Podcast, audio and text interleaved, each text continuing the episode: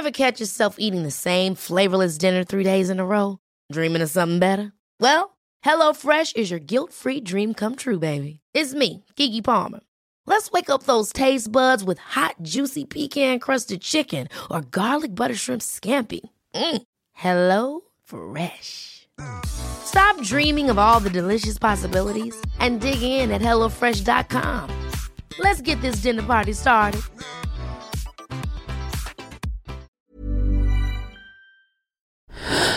Louis. «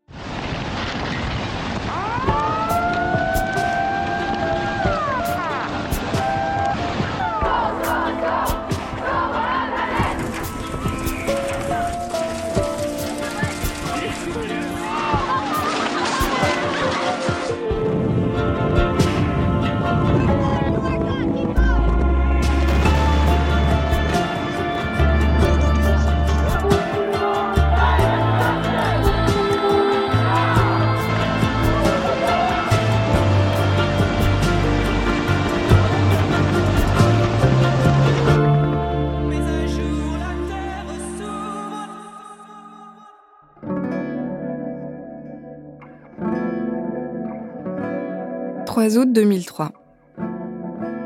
On entame le mois le plus calme de l'année, dédié pour un grand nombre d'entre nous au repos et à la détente. Météo France prévoit une vague de chaleur dans les jours à venir. Dès le lendemain, des températures supérieures à 40 degrés sont relevées dans 15% des stations météo de l'Hexagone. 40 degrés, chaud, trop chaud, même pour les Bordelais. Nous sommes en plein cœur de la ville. Un peu d'ombre dans un coin de verdure devient parfois nécessaire. À la télévision, on regarde des images de gens en maillot de bain sur les pelouses des villes ou dans les fontaines. Ce temps est bien sûr une aubaine pour tous ceux qui sont en vacances, mais attention, les médecins recommandent de ne pas s'exposer avant 17 heures. On nous rappelle qu'il faut bien boire, en particulier pour les personnes âgées et les enfants. Dinard, 39 degrés 5. À Dinard, en Bretagne, un nouveau record de température est battu le lundi 5 août. Quand? Quand? 38 degrés 9. C'est du jamais vu. Très très calme. Comme les records, les micro-trottoirs se multiplient Mais vraiment, très... auprès des commerçants, là on a 41 à l'ombre. Carcassonne, 41 degrés. 41 Et degrés. 50 en plein soleil. Là. des vacanciers Moi, j'ai pas peur de le dire, hein. des fois je couche tout nu. ah et des touristes étrangers. Ça, il fait vraiment chaud ici en France, non? Vraiment chaud. Vous n'êtes pas habitué à ce genre de température? Mardi 6 août, Trappe, à Trappes, en Ile-de-France, 39 degrés 1. c'est une première. Les températures ne descendent plus assez la nuit pour rafraîchir les logements. Nîmes, 41 degrés 6. Les ventilateurs, les plans d'eau, les linges mouillés d'eau fraîche et les messages de prévention ne suffisent plus. L'inquiétude monte. Nevers, 40 degrés 5. Les urgences des hôpitaux sont débordées. Dijon, 39 degrés. On y prend en charge de très nombreuses personnes âgées, victimes de coups de chaud ou de déshydratation. Albi, 40 degrés 9. Albi, 40 degrés 9. Et on continue à battre des records de température. Paris, 39,5 degrés. Les couloirs des urgences de l'hôpital Saint-Antoine sont déjà submergés de brancards et il n'est que 9 heures ce matin. Principalement des personnes... Le 10 août, sept jours après le début de la canicule, des médecins urgentistes tirent publiquement la sonnette d'alarme. générale de la santé minimise et évoque, elle, des morts naturelles, ce qui provoque la fureur de ce médecin débordé. Oui, tout malade finalement c'est une cause naturelle. Et à quoi on sert? Ça veut dire que finalement on va laisser ce phénomène euh, perdurer et on va pas s'occuper des malades. Mais qu'est-ce qu'ils foutent de la direction générale de la santé? Ils se moquent de qui? Le problème il est bien réel, c'est que nous avons des malades qui sont en train de mourir qui n'auraient pas dû mourir.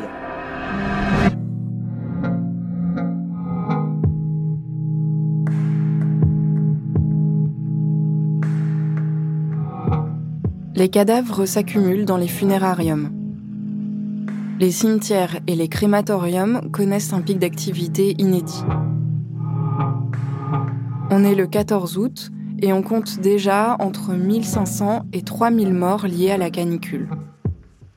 Le Premier ministre rentre de vacances pour présider une réunion de crise à Matignon.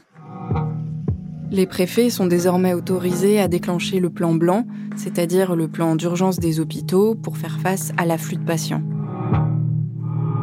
Le 15 août, quand les températures commencent enfin à redescendre, la canicule a déjà fait près de 14 000 victimes. Parmi elles, une grande majorité de personnes de plus de 75 ans, mais aussi une grande majorité de femmes. 64,7% des victimes, soit 8 886 décès. Ce constat est passé plutôt inaperçu à l'époque. Pourtant, les premiers chiffres présentés après l'été 2003 étaient très clairs. Ce sont les femmes qui ont payé le plus lourd tribut à la canicule. Chez elles, la surmortalité s'élève à 60%, elle est de 40% chez les hommes. Mais pourquoi cette canicule a-t-elle tué plus de femmes?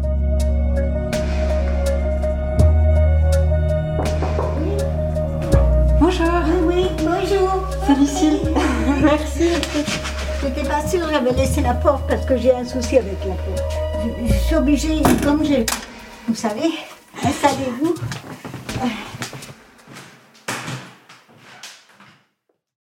C'est bon. C'est bon, je peux y aller alors. Oui. Je vais donc me présenter. Je suis Madame Offray Raymonde. À 92 ans, Raymond Offray a déjà vécu plusieurs canicules. J'habite avenue de Flandre, à Paris, 75 019. Je la retrouve dans son petit appartement du 19e arrondissement de Paris, où elle vit seule. Euh, faut... Chez Raymonde, chaque chose a une place bien précise, car elle souffre de DMLA, une maladie qui affaiblit beaucoup sa vue. En cette matinée du mois d'août, en 2021, l'appartement de Raymonde est baigné de soleil. Le soleil, il donne en plein, là. Oui, je suis bien exposée pour le soleil. Mais un petit peu trop par moment. Même si nous ne sommes pas en période de canicule, il fait déjà chaud chez Raymonde et j'enlève rapidement ma veste. Bon, j'aime le soleil, mais je vous dis, au bout d'un moment, ça me fatigue. J'ai besoin de, de respirer, quoi, d'avoir un, un peu d'air frais. Et comme je peux pas du tout chez moi, il n'y a aucun endroit où je peux euh, me mettre au frais, malgré mon nom, qui est au frais. Je suis bien ennuyée parce que je n'ai aucune solution que de supporter le, mieux que je peux et des fois ça me donne de la température aussi.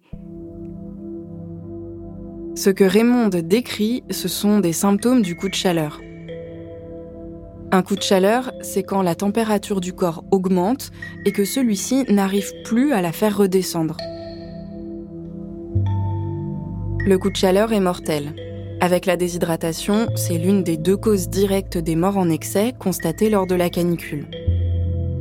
Mais pendant les vagues de chaleur, et particulièrement pendant celle de 2003, on constate aussi un excès de mortalité attribué à d'autres maladies, comme les maladies cardiovasculaires, les maladies respiratoires et les cancers.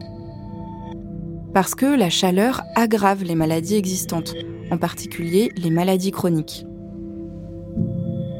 En regardant ça de près, c'est quasiment une constante. Il n'y a pas de vague de chaleur sans surmortalité.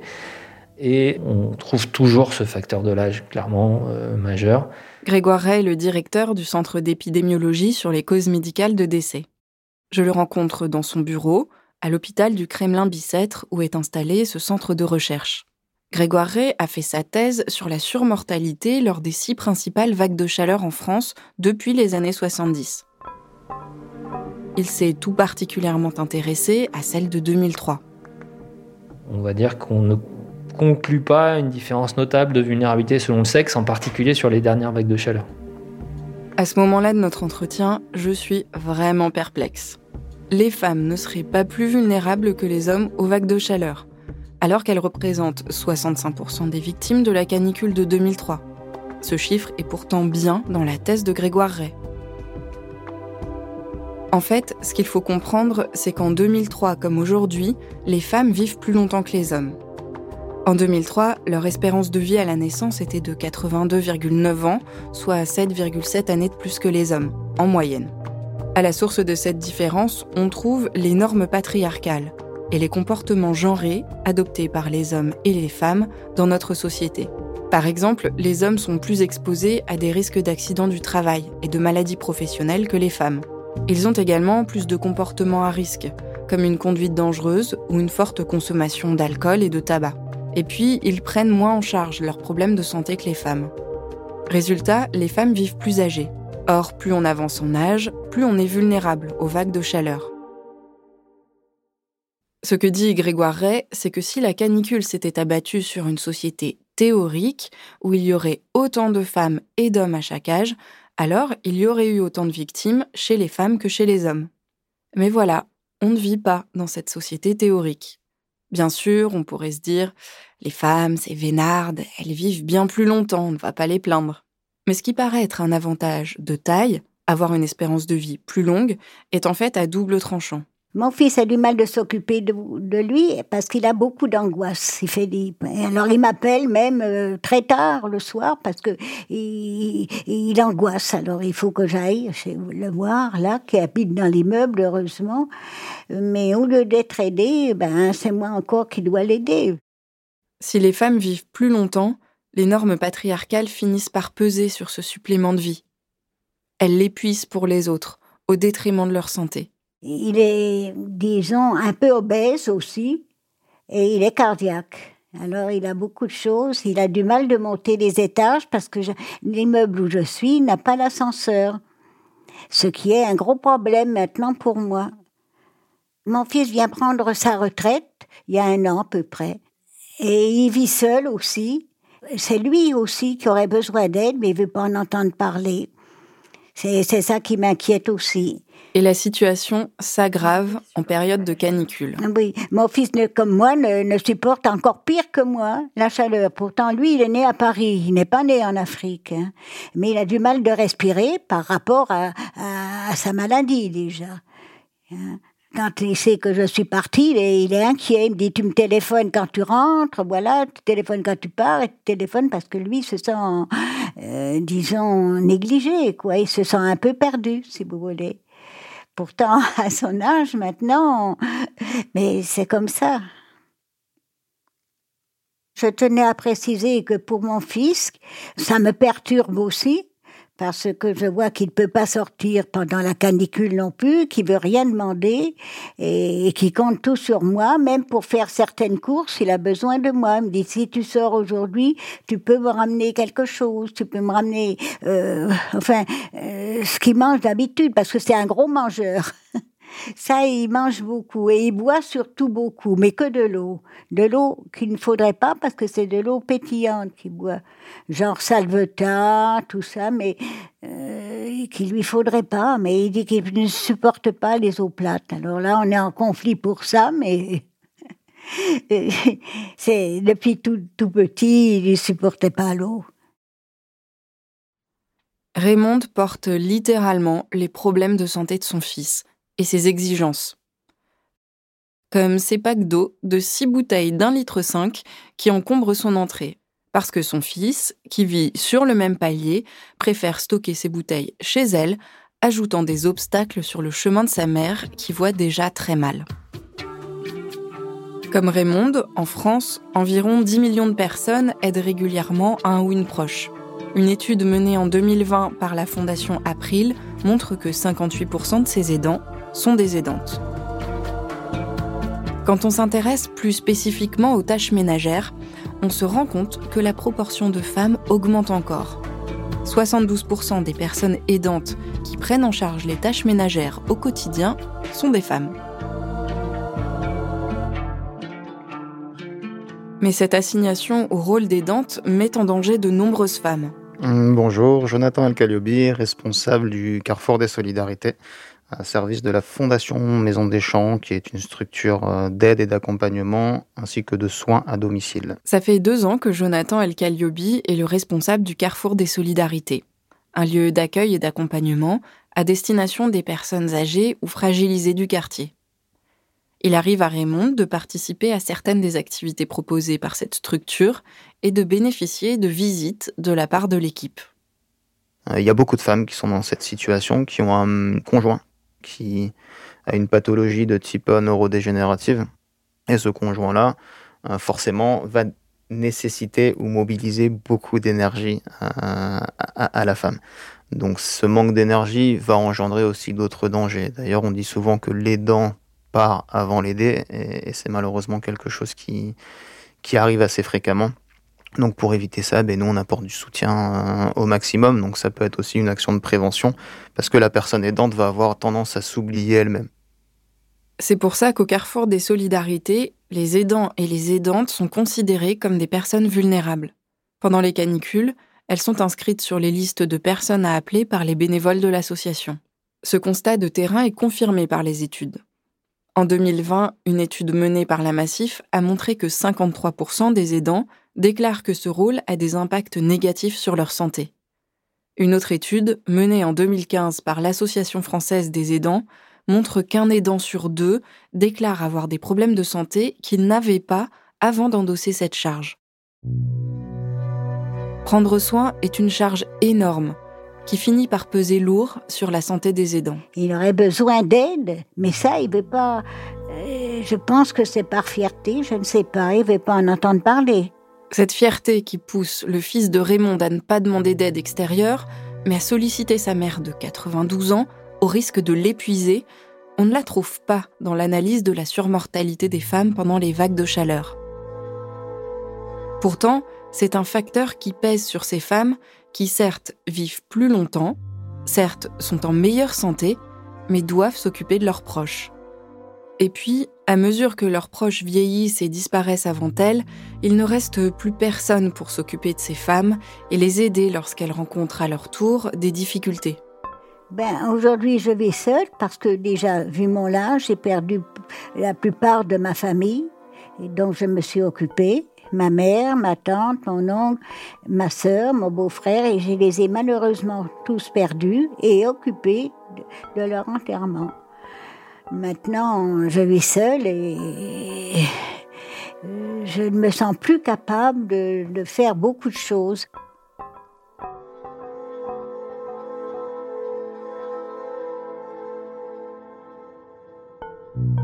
Et en plus, je m'épouvantais parce que mon, le store que j'avais pour me protéger du soleil, un store en jonc, s'est cassé.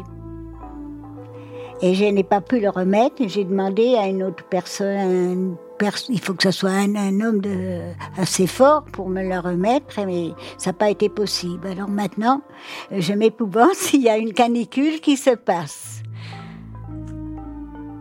C'est le store, il est dans l'entrée. Je dois le descendre, mais j'ai pas le courage. j'ai peur de tomber encore avec, parce que ça m'est déjà arrivé de tomber dans les escaliers où je me suis fracturé d'ailleurs la colonne vertébrale. Quand Raymond s'est cassé des vertèbres il y a quelques années, elle est restée plus d'une heure allongée par terre à attendre qu'on vienne la secourir. Vu mon âge, je ne peux pas faire euh, ce que je veux, ni aller où je veux. Aujourd'hui, elle n'a personne pour descendre le store cassé, en acheter un nouveau et l'installer. Et si elle a un problème de santé, si elle fait un malaise à cause de la chaleur, personne n'est là pour lui porter secours. L'isolement est un facteur de risque majeur en cas de canicule, et on le retrouve très clairement dans la thèse de Grégoire Ray.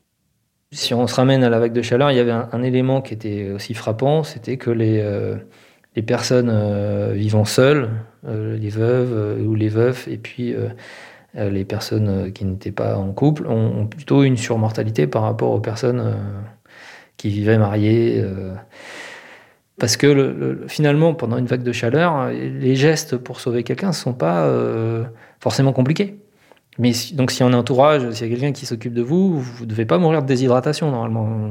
Quelqu'un euh, de votre entourage veille, peut-être mutuellement d'ailleurs, à ce que vous buviez ou à ce que vous alliez dans une zone rafraîchie si vous le pouvez. Euh, voilà.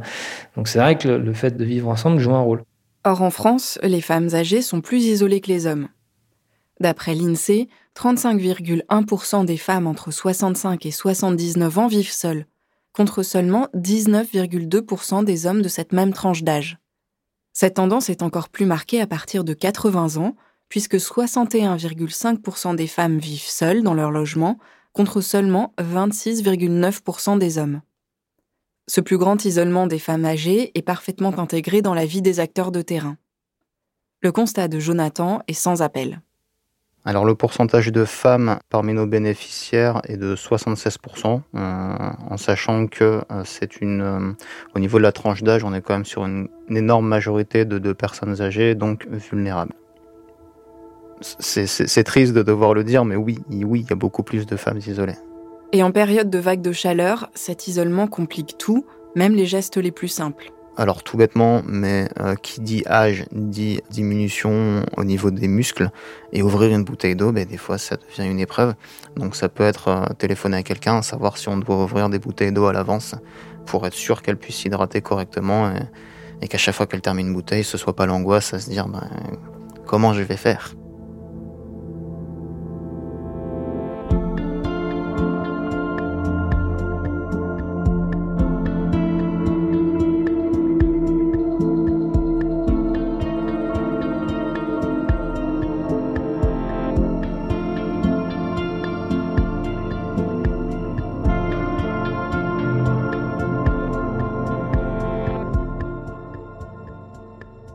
Les plans canicules, l'isolement est indiqué comme un facteur de risque majeur.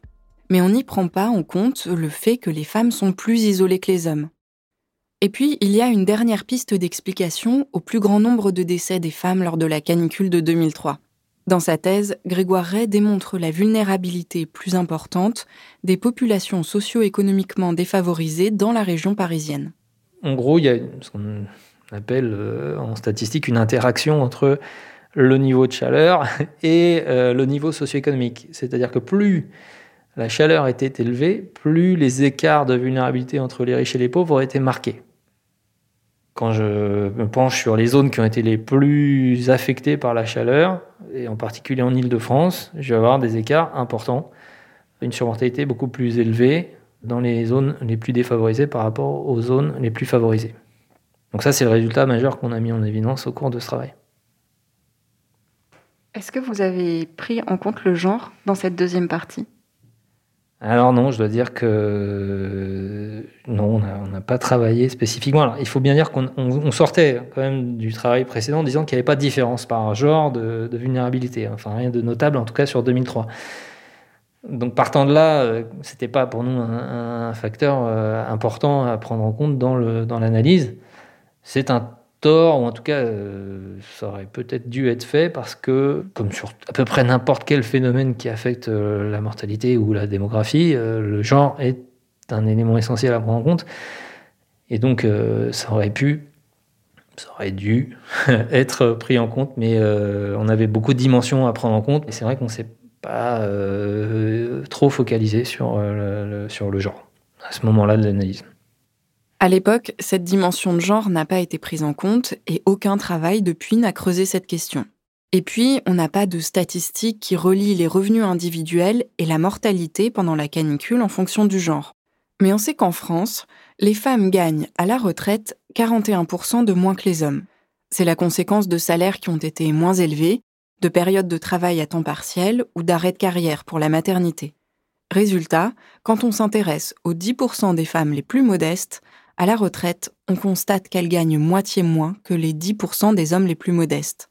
Ça expose davantage les femmes au risque de vivre dans un logement insalubre, mal isolé, et qui l'été se transforme en fournaise. Le dernier rapport du GIEC établit clairement que chaque dixième de degré supplémentaire du réchauffement de la planète va augmenter l'impact et la fréquence des périodes de températures extrêmes. Bien sûr, la France va être touchée, en particulier sa région méditerranéenne. Bien sûr, les canicules frapperont encore plus fort dans les pays du Sud. Partout, ces vagues de chaleur extrêmes vont faucher les personnes les plus vulnérables de nos sociétés. En Indonésie, comme en France, les mécanismes à l'œuvre lors d'un événement climatique extrême se ressemblent, malgré des contextes très différents. Les désastres climatiques tuent un plus grand nombre de femmes à cause des inégalités de genre. Mais l'histoire ne s'arrête pas une fois que la mer s'est retirée après un tsunami, une fois que le décompte des victimes écrasées sous les bâtiments est terminé, que les tombes des personnes mortes de chaleur ont été refermées. Si les événements climatiques extrêmes tuent les femmes en plus grand nombre à cause des inégalités de genre, ils aggravent et creusent ces mêmes inégalités pour les survivantes. C'est le cercle vicieux du réchauffement climatique et des injustices faites aux femmes.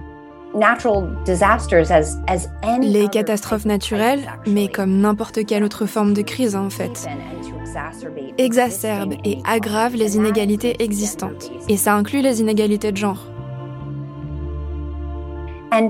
Et la violence liée au genre, dans ses multiples formes, est à la fois une expression de cette inégalité, mais elle est aussi utilisée comme un outil pour perpétuer cette inégalité et faire en sorte qu'elle reste intacte.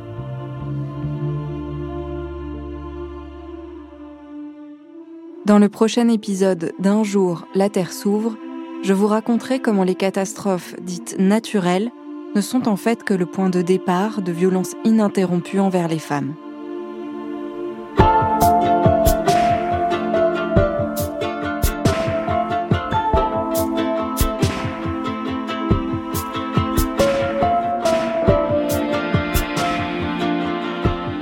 Je suis Lucille Torregrossa et vous venez d'écouter le deuxième épisode d'Un jour, la Terre s'ouvre.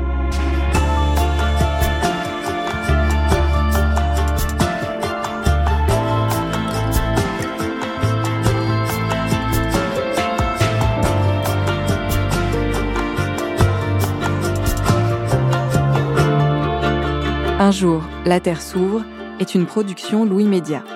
Vous pouvez vous abonner sur toutes les plateformes de podcast, nous laisser des commentaires et des étoiles et en parler autour de vous.